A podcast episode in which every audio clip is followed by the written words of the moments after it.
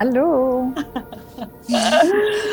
Wie schön. Ja, sehr schön. Laura, schön, dass du dir die Zeit genommen hast. Und ähm, na klar. Wir haben äh, nicht mal vorher telefoniert, also ähm, aber sehr cool. Freestyle. Ähm, Freestyle. ähm, also, Laura, erzähl mir, woher kennen wir uns erstmal? Erzähl mir diese Geschichte.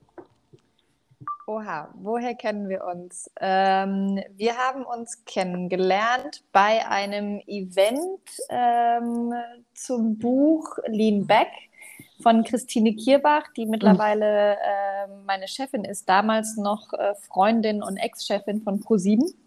Mhm. Und der Event war bei Axel Springer, wenn ich das richtig erinnere. Und ähm, es war so eine Networking-Aktivität äh, und korrigiere mich, wenn ich es nicht mehr ganz richtig im Kopf habe, aber irgendwie mussten wir durch die Gegend laufen und ähm, dem anderen irgendwie was sagen oder eine Frage stellen. Und ich hatte äh, schon bei der ganzen Veranstaltung davor irgendwie ein Auge auf dich geworfen im, im, im freundschaftlichen, positiven Sinne. Ich mir dachte, du siehst so interessant aus und Laure fand ich schön und ich bin immer, ähm, ja, Französisch, Italienisch zieht mich an und ähm, ja, ich weiß nicht, dann sind wir uns begegnet und haben dort gar nicht so viel gesprochen, glaube ich, und haben aber Nummern ausgetauscht. Es und, ist, stimmt, ja. Ja, und dann, ähm, da warst du gleich noch auf Jobsuche und ich habe dir gesagt, dass ich Personalleiterin bin und dann haben wir uns getroffen und ähm, zum Kaffee oder zum Mittagessen. Ja, und so sind wir ins Reden gekommen und daraus ist eine Freundschaft erwachsen. Eine wunderschöne. das, ist, das ist krass. Das war wirklich ein Wow-Moment, weil das war in der Tat so ein Spiel, so wie ein Speed-Date, wo die Musik gelaufen ist und dann hatte man eine Minute quasi, um sich drei Fragen zu stellen. Und genau. wir sind willkürlich oder ja zufällig aufeinander gestoßen. Naja, es gibt keinen Zufall. Und dann dachte ich mir so, wow, bombastische Energie hat diese Frau. Ja, ebenfalls. Und irgendwie war, haben wir sofort geklickt und ähm, ich glaube, wir wollten da schon weiterreden, aber es war eben, wie du sagst, das Speed-Dating und dann ging es gar ja. nicht. Ja, und dann ähm, habe ich sofort den Move gemacht und gesagt, wir müssen noch Nummern austauschen. Auf jeden Fall, das ist richtig äh, gut. Und ich freue mich wirklich, ich erinnere mich an diesen Moment äh, mit äh, immer noch mit großer Freude. Und ähm, erzähl mir, was du zurzeit machst. Also was beschäftigt dich in deinem Alltag? Ähm, womit verbringst du deine Zeit, also sowohl privat als auch beruflich?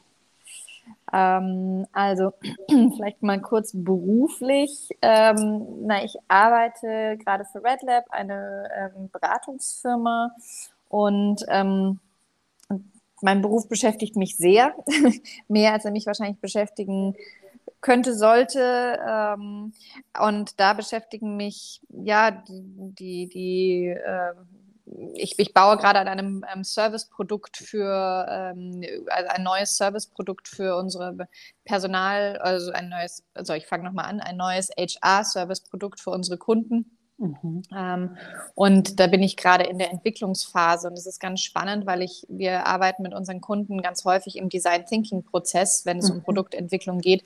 Und diesen Design Thinking Prozess mache ich jetzt gerade selber mit meinem eigenen Produkt durch. Ähm, also ich, ich arbeite in kleinen Schleifen und ähm, mache ganz viel Research, dann teste ich, dann hüpfe ich wieder drei Schritte zurück und das beschäftigt mich gerade, ähm, dieses Hin- und Herspringen, eine Idee äh, entwickeln, sie testen, dann wieder verwerfen. Und das ist zwar gut, dass man die Ideen früher verwirft, aber es ist irgendwie auch anstrengend, ähm, mhm. weil ich gerade so ein bisschen das Gefühl habe, ich komme nicht so, ähm, so an, zur richtigen Idee und so richtig weiter. Ähm, und ja, dann, ähm, das beschäftigt mich irgendwie gerade sehr stark beruflich und, und nimmt mich ein. Und ähm, ja, was beschäftigt mich sonst privat? Ähm, ich bin ja in Frankreich gerade und ähm, hier beschäftigt mich vor allem, also ich bin ja nicht alleine hier, sondern mit meinem Freund und der ist auch schon wie ein kleines zweites Projekt. Im positiven Sinne. Ähm, nein, aber das gemeinsame, einfach das gemeinsame Sein hier. Ähm, beschäftigt mich tatsächlich, ähm, wie sich das so gestaltet, wie ähm, man gemeinsam gut klarkommt, wie ich aber auch für mich gut klarkomme und darauf achte, dass ich ähm, auf meine Bedürfnisse höre, wie ich mich abgrenzen kann, wie ich es schaffe, mir selber für mich Raum zu nehmen. Das ist eins meiner großen Themen. Mhm. Und ähm, ja, dabei aber natürlich auch die, die Zweisamkeit nicht zu vergessen und ähm, zu kurz kommen zu lassen. Und das ist ein großer Balanceakt, ähm, den ich vor allem die Jahre eigentlich gar nicht so kenne. Ähm, genau. Ja, und ich weiß aus ähm, privaten ähm, Sicht ähm, auf dich, dass du ähm, sehr viel ähm, zu tun hast und also sowohl privat als auch beruflich. Und dein Weg nach Frankreich ist ja sehr spannend, wie ich finde. Überhaupt dein Weg nach Berlin. Ähm, könntest du ein bisschen erzählen? Äh, du bist, du kommst nämlich äh, aus München. Mhm. Wie bist du? Weil das war ja ein Zickzack. Das war nicht München, Berlin, sondern was war dein Parcours quasi von, von München eben nach Berlin und dann jetzt nach Frankreich? Und ja, super ähm, interessant. Also soll ich ganz weit ausholen oder, ähm, weil ich meine, ich bin ja jetzt gerade 38 geworden, also da ist einiges passiert ja. auf dem Weg von München nach Berlin beziehungsweise Frankreich. Oder die Kurzversion. Es gibt immer so zwei Versionen, wenn ich mich, wenn ich so die, die Vorstellungsgespräche habe, dann ähm, versuche ich sie mal ähm, einzugrenzen. Aber okay, ähm, du kannst ja Stopp sagen und sagen ähm, mhm. weiter. Ich finde, dass du ähm, gut erzählst, was dir wichtig ist. Und das ist richtig so. Ähm, übrigens, wenn es zu laut ist im Hintergrund, dann sag Bescheid, dann gehe ich wieder rein. Mhm. Ähm, genau, also äh, ja, ich bin nicht mal in München geboren. Insofern, ähm, wenn wir ganz, ganz vorne anfangen, dann bin ich in Kalifornien geboren bin aber mit fünf Tagen ähm, das erste Mal in ein Flugzeug verfrachtet worden. ähm, vielleicht hat das schon die Basis für meine innere Rastlosigkeit gelegt, ähm, weil meine Eltern beschlossen haben, ähm, das Kind, das muss irgendwie international werden und zwei Pässe haben.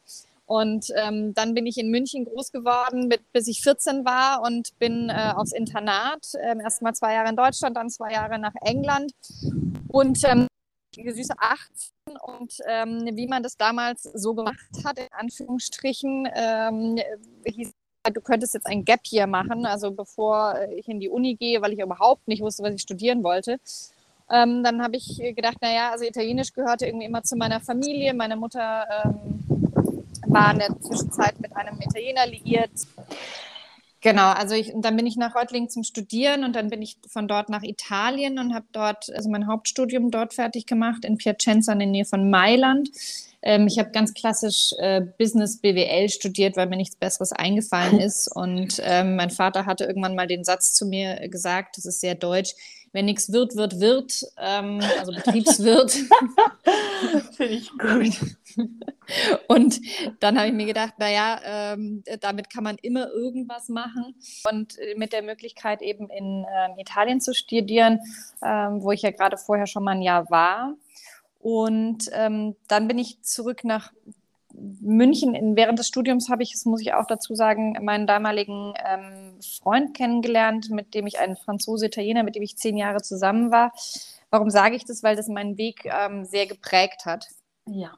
Und ähm, mit der nach meinem Studium bin ich dann nochmal nach München zurück und habe so ein Management-Trainee-Programm gemacht bei einem deutschen Verlag, äh, bei dem Fokus Verlag ähm, weil Medien hatten mich damals irgendwie interessiert und ähm, mein Vater hatte viel mit Medien zu tun und damals war noch die Zeit der Printmedien ganz stark. Also da mhm. hat man mhm. noch Zeitschriften gelesen tatsächlich und kann man sich heute gar nicht mehr so vorstellen. Und dann habe ich ein, ein ähm, ja, Trainee-Programm bei denen gemacht, was ein Jahr ging und ähm, mein äh, Freund hat damals noch zu Ende studiert. Ähm, und ich bin dann aber danach nach ähm, Frankreich und habe ein Jahr nach, äh, in Paris gelebt, ähm, um auch bei ihm zu sein, mit ihm zu sein und um auch nochmal was anderes auszuprobieren, weil mein Weg war irgendwie nie so stringent. Und ähm, da bin ich dann zu einer amerikanischen Firma gegangen, ähm, nämlich General Electric und ähm, war da im Finance-Bereich, weil das ist, ich habe gedacht, so das muss man auch mal ausprobiert haben.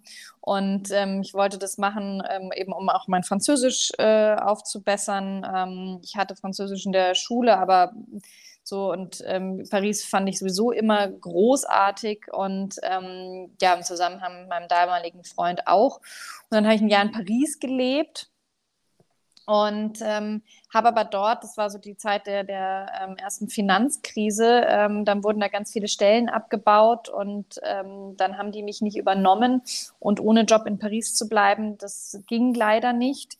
Und dann habe ich Accenture gefunden, ähm, eine Managementberatung und ähm, bin den zweiten klassischen äh, BWLer-Weg gegangen, also nach Finance dann irgendwie Managementberatung und ähm, bin für die tatsächlich nach Hamburg gezogen und habe dort ähm, in so einem Medienstrategie, Management-Strategiebereich drei Jahre geschuftet.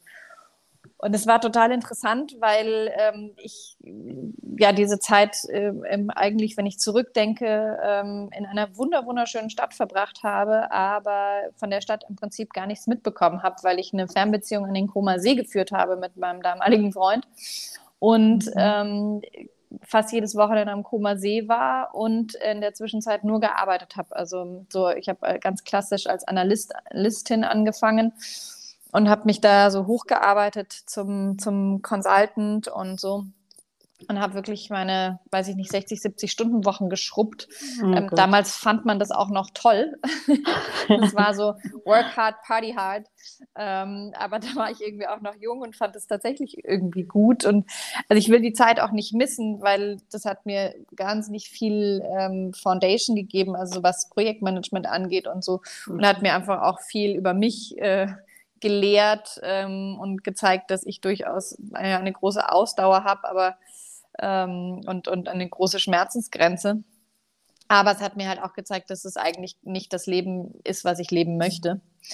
Und das hat, glaube ich, so damals schon den ersten Saatkorn gesetzt ähm, mm. in diese, in diese, ja, was will ich eigentlich? Und ich habe da nach drei Jahren dann angefangen, das wirklich alles in Frage zu stellen und auch das System so ein bisschen in Frage zu stellen.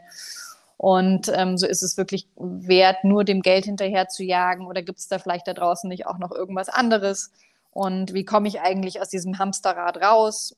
Und ähm, dann ist äh, mein damaliger Freund nach Shanghai gezogen und dann hatten wir erst eine Fernbeziehung und dann habe ich gesagt, komm, ähm, Asien ähm, war irgendwie immer eine, also ich hatte schon immer eine Leidenschaft auch für Asien. Und ähm, China hat mich wahnsinnig fasziniert. Ich hatte das Glück, mit meinem Vater äh, mal eine Reise ähm, davor nach China zu machen und ähm, das Land schon etwas kennenzulernen. Und dann fand ich die Vorstellung wahnsinnig spannend, einfach auch nach Shanghai zu ziehen. Und dann habe ich meine äh, Sachen gepackt und ähm, bin nach Shanghai gezogen. Großartig einfach. ja, das war, ich habe da damals gar nicht so viel drüber nachgedacht, weil ich war schon so oft umgezogen, also zwischen irgendwie ähm, England und dann Italien und dann Frankreich und dann wieder zurück nach München und dann mal nach, irgendwie war dieses, ganze Hin und Her, das war für mich schon so normal, dass ich dachte, ach komm, da ist jetzt irgendwie äh, Shanghai, ach, auch nicht so schlimm, ja. Wenn es hart auf hart kommt oder irgendwas ist, dann sitzt man halt elf Stunden im Flugzeug und dann ist man auch wieder zu Hause. Ähm, Genau, und dann bin ich nach Shanghai gezogen. Das ging aber leider nicht mit Accenture, ähm, sondern da musste ich mir einen neuen Job suchen. Und so bin ich dann in die Personalrichtung gekommen und bin durch, naja, Zufall hast du gerade vorhin schon gesagt, gibt es eigentlich nicht. Aber ich bin ähm, bei einer Headhunting-Firma, also einer Executive Search-Firma gelandet, einer deutschen, mit interessanterweise einer japanischen Chefin und einer taiwanesischen Kollegin ähm, und ich irgendwie als das deutsche Firmengesicht und ähm, habe da gelernt, wie man ähm, headhuntet, also Leute mhm. rekrutet für andere Unternehmen und habe da auch wieder von Null angefangen. Das ist auch so was, was sich glaube ich, bei mir so durchzieht, dieses immer wieder bei Null anfangen. Ähm, ich hatte keine Ahnung von Recruiting, aber meine Chefin hat damals zu mir gesagt, ach komm, du hast einen guten Menschenverstand, ein gutes Köpfchen und äh, organisieren kannst du auch. Das kriegst du schon hin. Da habe ich mir gedacht, naja, okay, warum nicht? Challenge accepted. Dann lernen wir halt jetzt mal, äh, jetzt mal einfach, wie man äh, Headhuntet. Und äh, dann habe ich mich da eingelernt und zwei Jahre lang ähm, in Shanghai äh, Headhunting gemacht. Und ähm, das war mega, mega spannend. Die Stadt war der Hammer und ähm, es war ja einfach nochmal diese ganz andere Kultur zu erleben, ähm, die so nichts mit unserer zu tun hat, in einem mhm. Land zu leben, wo man die Sprache gar nicht spricht. Also ich habe dann angefangen, Chinesisch zu lernen. Aber das nur ganz rudimentär. Neben dem Job war das nur bedingt möglich. Ähm, und äh, zu Hause haben wir hauptsächlich Französisch und, und Italienisch gesprochen. ähm, Einfach fünf Sprachen, Laura, gell? Das, ja, damals tatsächlich noch. Also, ähm, also der Hochzeit habe ich tatsächlich fünf Sprachen fließend gesprochen. Also für Chinesisch nicht, aber vier Sprachen würde ich sagen, sehr fließend gesprochen und Chinesisch, Chinesisch so das Taxi-Chinesisch. Also Deutsch, Englisch, Französisch, Italienisch. Ja. Verrückt. Und ja. großartig.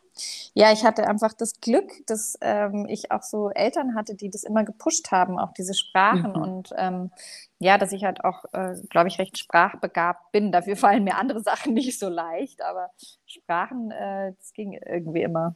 Und was Und, hat dir besonders in China gefallen?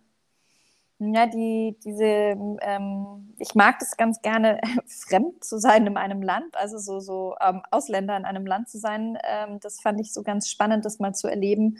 Also so richtig Ausländer zu sein. Ähm, dort nennen die, die Chinesen nennen die ähm, Ausländer Lawai. Mhm. Ähm, und also, ja, dass man da so einen, in einer einer ganz anderen Klassifikation, unter einer ganz anderen Klassifikation läuft sozusagen und das so man ist, man, ich habe es nicht geschafft, so ganz in die Kultur einzutauchen, leider, ähm, und, und mir sehr viele lokale Freunde zu machen, was mir sonst immer gelungen ist. Aber es ist einfach zu fremd. Aber ich fand, das zu beobachten und trotzdem mitzukriegen und auch von denen zu lernen, fand ich total spannend. Ähm, was meinst du mit Lernen von denen? Naja, wie, wie, wie ähm, die, die, Chinesen einfach ähm, zum Beispiel auch im Job äh, die Dinge einfach anders machen, was die für andere Firmenkulturen haben, mhm. wie sie an Dinge anders rangehen, gehen, was sie an, für andere Values haben. Also ähm, zum Beispiel, die zelebrieren ähm, manche Dinge ganz anders als wir. Also diese Teekultur, ja, das mhm. ist jetzt erst nach und nicht jetzt erst, also es äh, ist schon, schon länger nach Europa oder in, West, nach, in den Westen geschwappt, aber das ist da immer noch so ein heiliges Ritual ähm, oder ja, einfach dieses ähm, Face, das Gesicht wahren, was, ja. was das bedeutet und zu welchem Extent das auch vorangetrieben wird, ja, bis hin zu ähm, äh, also dass sie sich da, da drin, ähm, das ist so viel wichtiger als ähm, andere Dinge für die, dass die dafür sogar einen Job aufgeben würden. Ja? Oh Gott, okay. Diese Obrigkeitshörung, Hörigkeit und so. Also es war schon echt spannend. Ähm, was ich auch beängstigend fand, war ähm, in einem Kontrollstaat zu leben und das an der einen oder anderen Ecke mitzubekommen. Also dass ähm, man ist da als Tourist oder als, als Lawai eben komplett außen vor. Man wird da nicht, ähm, kommt da nicht mit unbedingt in Berührung oder äh, beeinträchtigt, aber ähm, man sieht es dann doch manchmal auf der Straße, wie ähm, der Polizeistaat einfach alles überwacht. Mhm. Verrückt. das ist schon erschreckend. Ja. Und wie bist du dann von China umgezogen und dann wohin bist du gezogen? Genau, und dann, ähm, ja, das war aus privaten Gründen, ähm, bin ich dann, mein ähm, Freund damals ist dann wieder zurück nach Mailand, ähm, weil er dort ein mega gutes Jobangebot bekommen hat. Und dann wollte ich nicht alleine in, in Asien bleiben oder in Shanghai bleiben. Und dann habe ich gesagt, naja, dann äh, komme ich, versuche ich irgendwie wieder äh, einen, meinen Job nach Deutschland zu verlegen. Ähm, und das ging dann auch mit der deutschen Firma ähm, mhm. am Anfang und dann konnte ich erst zurück nach München und dann ist die Firma aber insolvent gegangen und ähm, dann musste ich mir einen neuen Job suchen. Und ähm, dann hatte ich die Idee, auch nach Mailand zu gehen, weil nach immerhin fast zehn Jahren Beziehung wäre das ja ein, ein weiterer Schritt gewesen, nachdem wir schon mal in Shanghai zusammengelebt haben. Und leider ist dann unsere Beziehung ähm, aber ähm, zerbrochen und oder beziehungsweise habe ich die Beziehung dann aus unterschiedlichen Gründen beendet. Und dann habe ich entschieden, dass ich in München bleibe. Okay. Weil mein Vater hat äh, damals in ähm, München gelebt, äh, meine Schwester hat in München gelebt, meine Mutter lebte zu dem Zeitpunkt noch in Florenz. Aber ich, das war für mich so, das war zwar nicht meine Heimat, aber oder mein Zuhause, aber irgendwie ein Ankerpunkt. Da hatte ich noch Leute. naja, und dann habe ich mir da einen Job gesucht und bin zu ProSieben gegangen, ähm, wo ich meine jetzige Chefin kennengelernt habe. Und äh, habe da, ich glaube, uh, zwei Jahre im Recruiting gearbeitet und habe da die, die Talent Acquisition Abteilung mit aufgebaut. Und das war so ein ganz guter Anknüpfungspunkt vom Headhunting extern im Inhouse zu gehen. Und, und Laura? Ja. Du hast vorhin das, ähm, das Wort Heimat gesagt. Ich finde es bei dir extremst spannend. Und wo, wo, wo meinst du, dass deine Heimat jetzt ist? Oder hm. wo, wo, wo fühlst du dich daheim? Das ist eine gute Frage, der ich noch nicht auf den Grund gekommen bin. Also das ist gerade, ich bin gerade auf der Suche. Also ich hatte dann, ich war ja fünf Jahre dann in München und habe mich aber da nicht heimisch gefühlt ich wusste, das sind irgendwie so meine Wurzeln und irgendwie komme ich aus München, aber mh. Hm. und dann bin ich eben nach Berlin und dann habe ich, glaube ich, da das erste Mal seit langer Zeit so ein, so ein Heimatgefühl so ge gespürt und gedacht, ah, da kann ich jetzt bleiben und das hat was mit ja, mit Freunden zu tun. Ähm, das, ich hatte da irgendwie einen coolen Job. Ich habe mich in der Stadt wahnsinnig wohl gefühlt und das tue ich auch ja. immer noch. Ähm, ich glaube, letztendlich ist, ist, Heimat für mich, ähm, ich habe früher ganz oft gesagt, Heimat ist für mich da, wo mein Auto ist, wo meine fünf Sachen reinpacken passen. Und ähm, dann, als ich die Katze von meiner Mutter übernommen habe, da, wo meine Katze ist. ähm, aber ich glaube, ich kann mich tatsächlich überall heimisch fühlen. Ähm, ja, und das ist großartig, weil du bist einfach nicht mal zwischen zwei Nationen, sondern du bist ja in Italien, Deutschland, ja, Amerika hast du auch Wurzeln. Äh, ja, China, dein Vater hat ja auch in China gearbeitet, mhm. da bist du auch irgendwie, hast du auch deine Verbindung. Und was noch? Ja, jetzt, jetzt Frankreich. Frankreich. Ja, oh mein Gott, hättest du nicht deinen Freund jetzt kennengelernt, der auch Fran Frankreich-affin ist? Dann ah. wäre ich sicher noch in Berlin, ja. Und ähm, das ist auch so ein bisschen der, der, die, ja, die Frage, die ich mir gerade äh, öfter mal stelle: so, wo ist jetzt eigentlich meine Heimat? Ist sie hier? Ähm, ich, ich glaube, meine Heimat ist schon, oder meine Heimat fühlt sich schon gerade auch hier an, wo ich ähm, jetzt gerade bin, mit meinem Freund, mhm. weil er mir auch das Gefühl von Heimat gibt. Ähm, aber ich weiß auch, dass ähm, Heimat auch was mit, mit Freunden zu tun hat, ganz, ganz stark.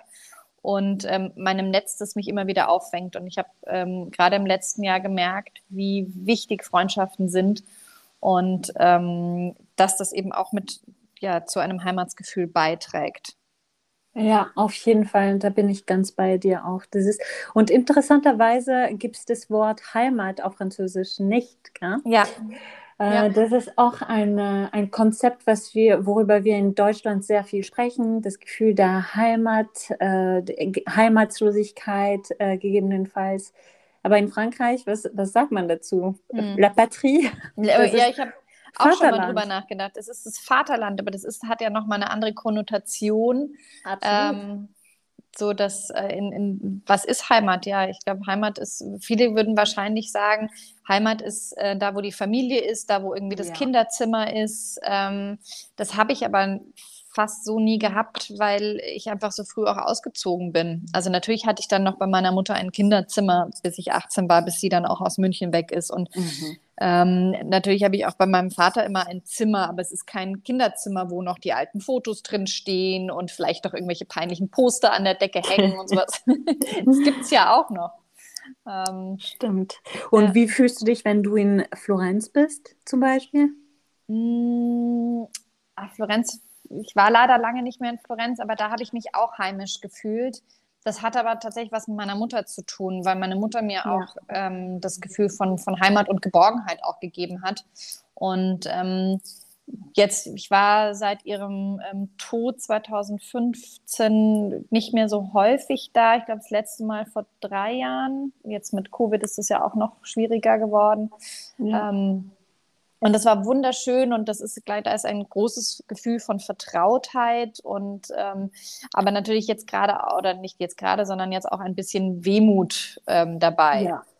ja. So, und in, in München bist du ja auch regelmäßig, was ich weiß. Ähm, mhm. Naja, durchgängig auf jeden Fall. Ähm, wie fühlst du dich in München? Ah, zu München habe ich ein ganz ambivalentes Verhältnis. ähm, weil einerseits mein Vater, meine Schwester da wohnen und ich da auch noch viele Freunde habe und es, wie gesagt, so, so ein bisschen meine Pseudo-Heimat ist. Ja, und ja. ich München wahnsinnig gut kenne. Also ich, ich bin da ja aufgewachsen und, ähm, und trotzdem, und ich finde München wahnsinnig schön und es ist so gediegen und so sauber und so. Und trotzdem ist da irgendwie was, was mir, ähm, ich will es jetzt nicht übertreiben, aber so ein bisschen so mir manchmal die Luft zum Atmen nimmt. Das wird mir ganz schnell zu eng und okay. ähm, zu klein. Und ähm, ja, ich hatte, nachdem ich da ja fünf Jahre gewohnt habe, so ein bisschen das Gefühl, dass ich da nicht so reinpasse in dieses ganz klassische Münchner Modell. Ähm, man äh, heiratet irgendwie früh, dann kriegt man zwei Kinder und dann schickt man die alle auf die gewissen Schulen und dann, ja, man macht so diesen ganz klassischen Parcours. Dem habe ich ja nicht äh, entsprochen. Und deswegen habe ich dann irgendwie so das Gefühl gehabt, manchmal, ich, ich passe da nicht so wirklich rein. Ja, aber es ist, es ist, dein Parcours ist urspannend. Du weißt, wie ich das äh, so aufregend finde. Und als du klein warst, ähm, jetzt bist du ja 38, du bist diese Woche 38 ja. geworden. ähm, was, was waren deine Träume, als du ein, ein, ein Mädchen warst, ein Teenie? Was hast du gedacht, was aus dir wird, wenn du eine Erwachsene, eine Frau wirst? Uh, das ist eine gute Frage. Ähm, hm. Eine Zeit lang habe ich immer gedacht, ich werde auf jeden Fall alleinerziehende Mutter. Ach, wirklich? Ja, aber meine Mutter, meine Mutter war alleinerziehend mit mir. So. Und es war für mich so das ganz klassische Rollenbild. So, ja, ähm, klar, meine Mutter ist alleinerziehend, also äh, ich werde alleinerziehende Mutter ähm, und arbeite. Ähm, das habe ich dann irgendwann überworfen, das Bild, weil ich kapiert habe, dass es durchaus nicht normal ist. Mhm. Ähm, was, heißt, was ist schon normal, aber nicht so gängig ist. Und ähm, was wollte ich werden? Huh, ähm, tja, das ist eine gute Frage. Ich glaube, ich habe schon relativ früh so diese Idee gehabt, ähm, die ich ja, mit der ich jetzt auch manchmal noch spiele, irgendwo ein, ein Restaurant aufzumachen oder ähm, ja, so mich, mich um Leute zu kümmern, ähm, Leute zu, zu versorgen, äh, mit Leute zu organisieren. Mhm. Ähm, so aber mit, mit Menschen zusammen zu sein. Ähm, so, weil bei uns zu Hause war es immer sehr, sehr gesellig und da waren immer viele Menschen.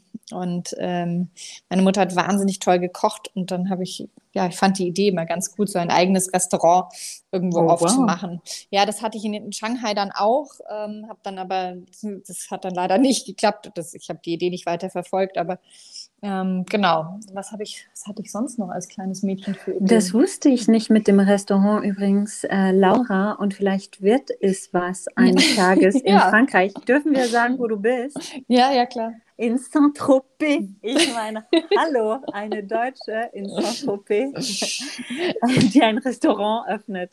Wie geil ist das denn bitte? Ja, das, äh, aber wer weiß, wer weiß. Aber so ein Chambre d'Hôte oder ein, ein, ah, ja, ähm, ein B&B oder so wäre auch schon eine witzige Idee. Ähm, ja, ich glaube, es muss für mich nicht mehr dieses klassische Arbeitsmodell sein, ähm, mit einer, mit einem 9 to 5, mit einem 9 to 6 oder 7 Job könnte mir durchaus auch vorstellen, mittlerweile etwas ganz anderes zu machen. Und ich das finde ich, was. ja, aber das finde ich super interessant. Wann hast du, also du hast es vorhin auch ähm, gesagt, ab Hamburg hast du so angefangen zu überlegen, äh, was eigentlich ähm, das, dein Job als Stellenwert in deinem Leben hat. Hm. Ähm, wie, wie hast du dich jetzt befreit von diesem Systemkonstrukt, weil du kommst ja auch aus so einem Konstrukt, BWL, Schule, Finanzwirtschaft und so weiter. Und jetzt bist du da in Saint-Tropez, machst eine, also erstellst Konzepte für HR in Unternehmen und jetzt überlegst du dir vielleicht in zwei, drei Jahren oder mhm. keine Ahnung, etwas komplett anderes zu machen. Wie, wie, wie hast du dich davon befreit? Ja, das ist äh, auch eine gute Frage und ich glaube, ich bin noch in dem Befreiungsprozess. Ähm, das, für mich ist das ein langer Prozess. Das hat tatsächlich damals in Hamburg angefangen ähm, oder nach Hamburg und dann ähm, ging das in Shanghai weiter, dass ich gemerkt habe, so ich ich bin einfach dieser Job, das erfüllt mich einfach nicht zu sehr. Und ähm, ich habe damals ähm, schon in Shanghai angefangen oder in Hamburg und dann in Shanghai das noch weitergemacht, ganz viel Yoga gemacht und habe dadurch irgendwie einen ganz guten Zugang zu mir bekommen und ähm, eine ganz andere Welt entdeckt. Und ähm, dann bin ich ähm, ja nach München und habe also ich habe immer wieder Job gewechselt und die Stadt gewechselt und habe festgestellt, ich nehme mich immer mit und irgendwie hm, stimmt da was nicht so. Das ist, ist, ist immer, ich hatte das Gefühl, ich laufe irgendwie vor was weg oder so und da habe das mal versucht mit einem neuen Job äh, auszugleichen. Dachte, naja, der Job ist nur einfach nicht richtig und habe aber gemerkt, das ist es nicht, sondern da muss irgendwie mehr sein.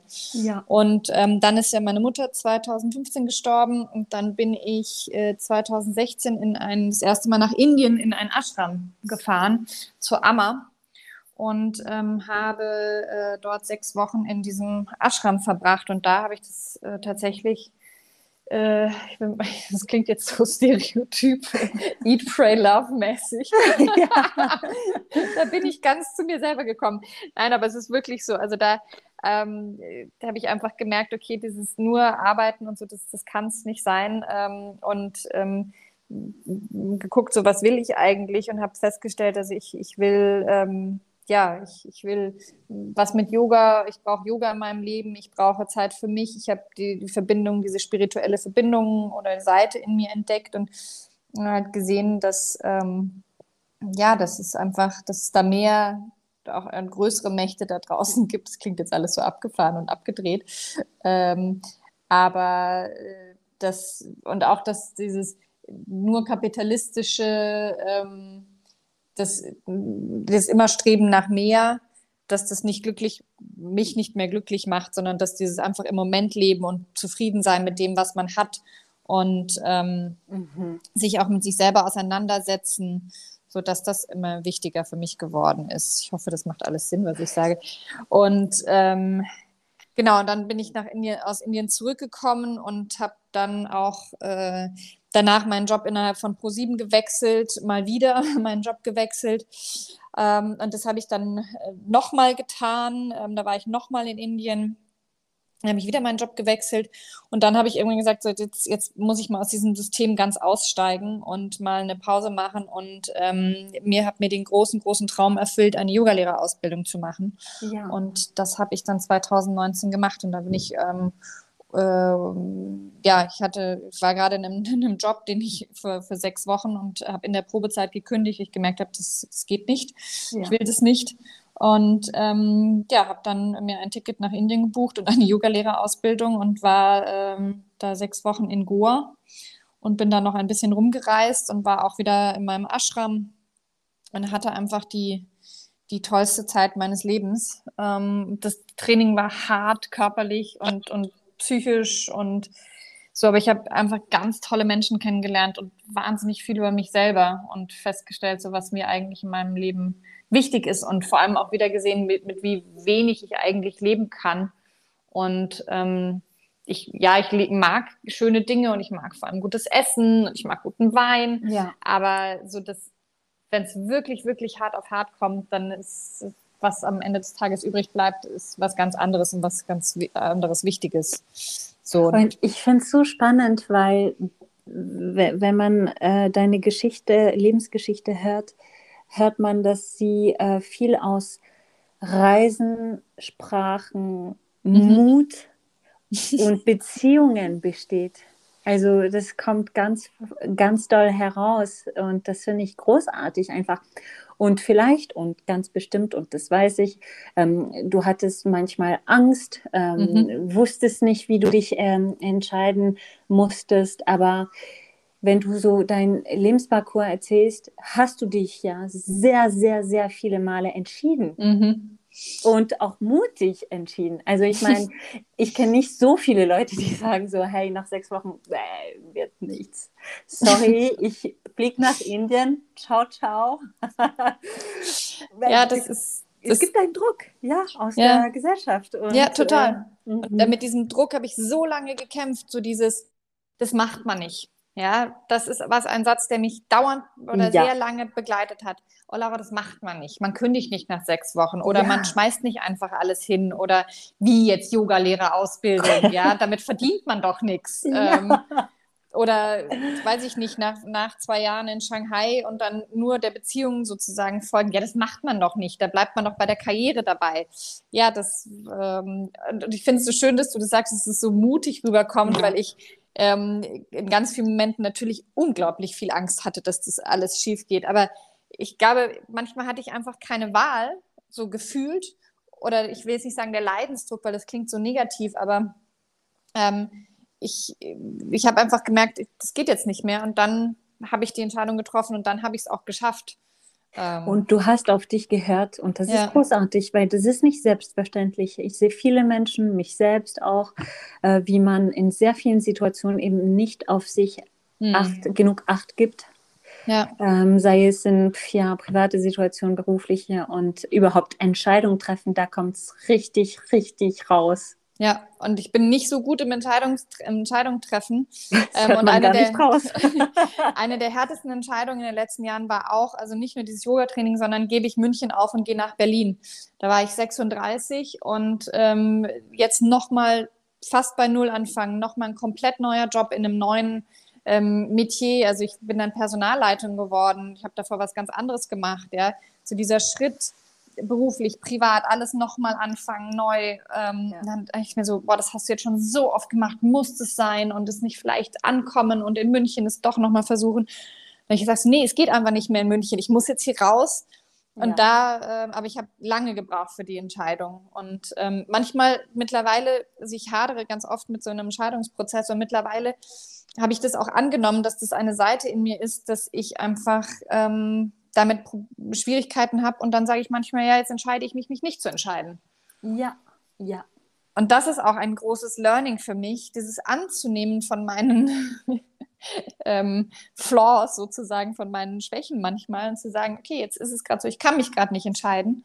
Und ähm, das ist Damit dann auch eine Entscheidung. Ja, und damit lässt du dich eben in Ruhe und du ja. signalisierst auch deine Menschen, mich auch. so, ich entscheide mich einfach nicht. Und ja. äh, gut ist.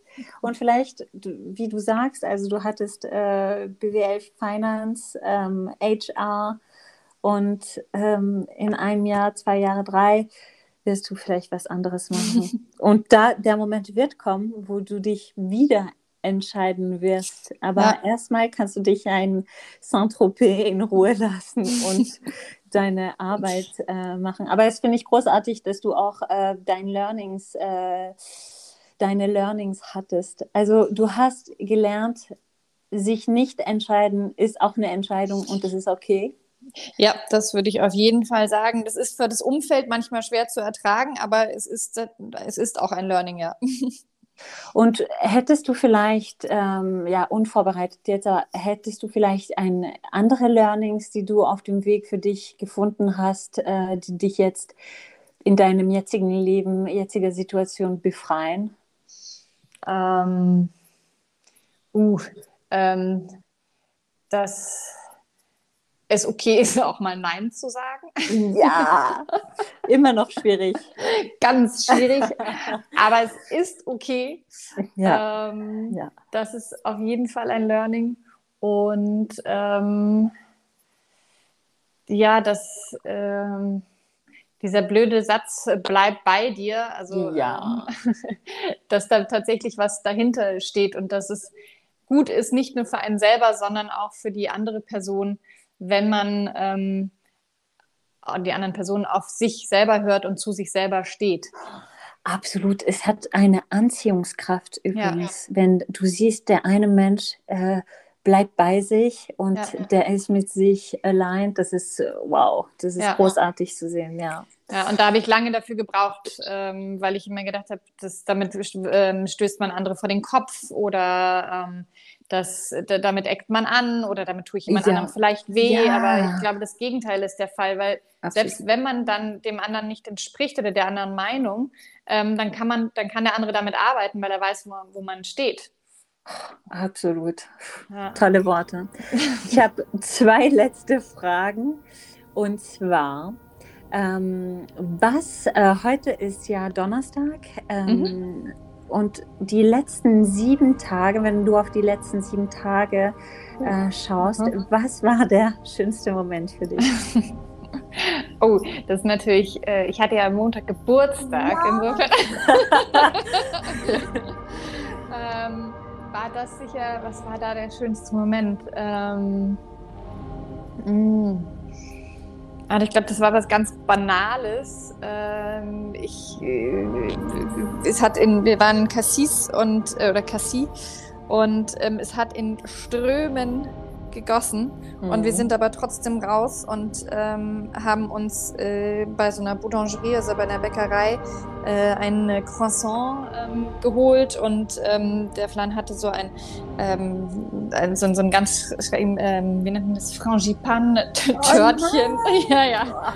Und Neidisch. es gab so einen, ähm, so, so einen cheapen Kaffee ähm, und wir standen unter einem Dach auf dem, am Hafen und haben auf den Regen rausgeguckt und es war irgendwie, es hatte so einen Moment von totaler Romantik, im strömenden Regen da in Cassis, äh, Cassis zu stehen und ähm, das Croissant zu essen. Und ich glaube, das war ja mit einer der, der schönsten Momente in den letzten Tagen. Und sonst gestern Morgen, als ich ähm, in dem, da wo ich arbeite, habe ich morgens Yoga gemacht und bin dann ähm, hier in den, oh Gott, das klingt alles sehr dekadent, in den Pool gehüpft, der eiskalt war. Wirklich? Äh, ja.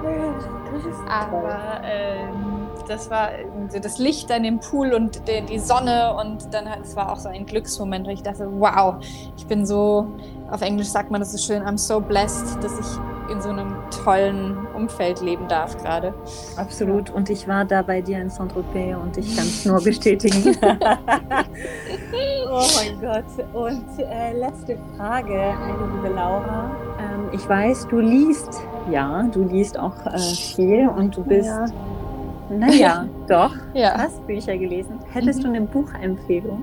Ja, ähm, also ähm, ich glaube, mein, eins meiner All-Time-Favorites ist einfach Shantaram. Ähm, das ist, ich weiß gar nicht, wie der heißt, äh, genau der Autor. Ähm, das geht um einen, ähm, so eine halbautobiografische Geschichte, um einen ähm, Ex-Sträfling aus Australien, der nach Indien, ähm, da sind wir wieder bei Indien, der nach mhm. Indien ähm, flüchtet und ähm, dort sein Leben bestreitet. Äh, genau, und das ist einfach eine furchtbar spannende Geschichte. Uh. Ja, ganz, ganz, ganz tolles Buch. Ja. Spannend. Ja. Ah, Laura, danke dir für deine Zeit äh, und überhaupt, was du alles erzählt hast. Ich danke dir. ich finde es so spannend. Und Großartig. Ähm, ich sag dir Bisous. Bisous. Bisous. Merci. Et à bientôt. À bientôt. ciao, ciao.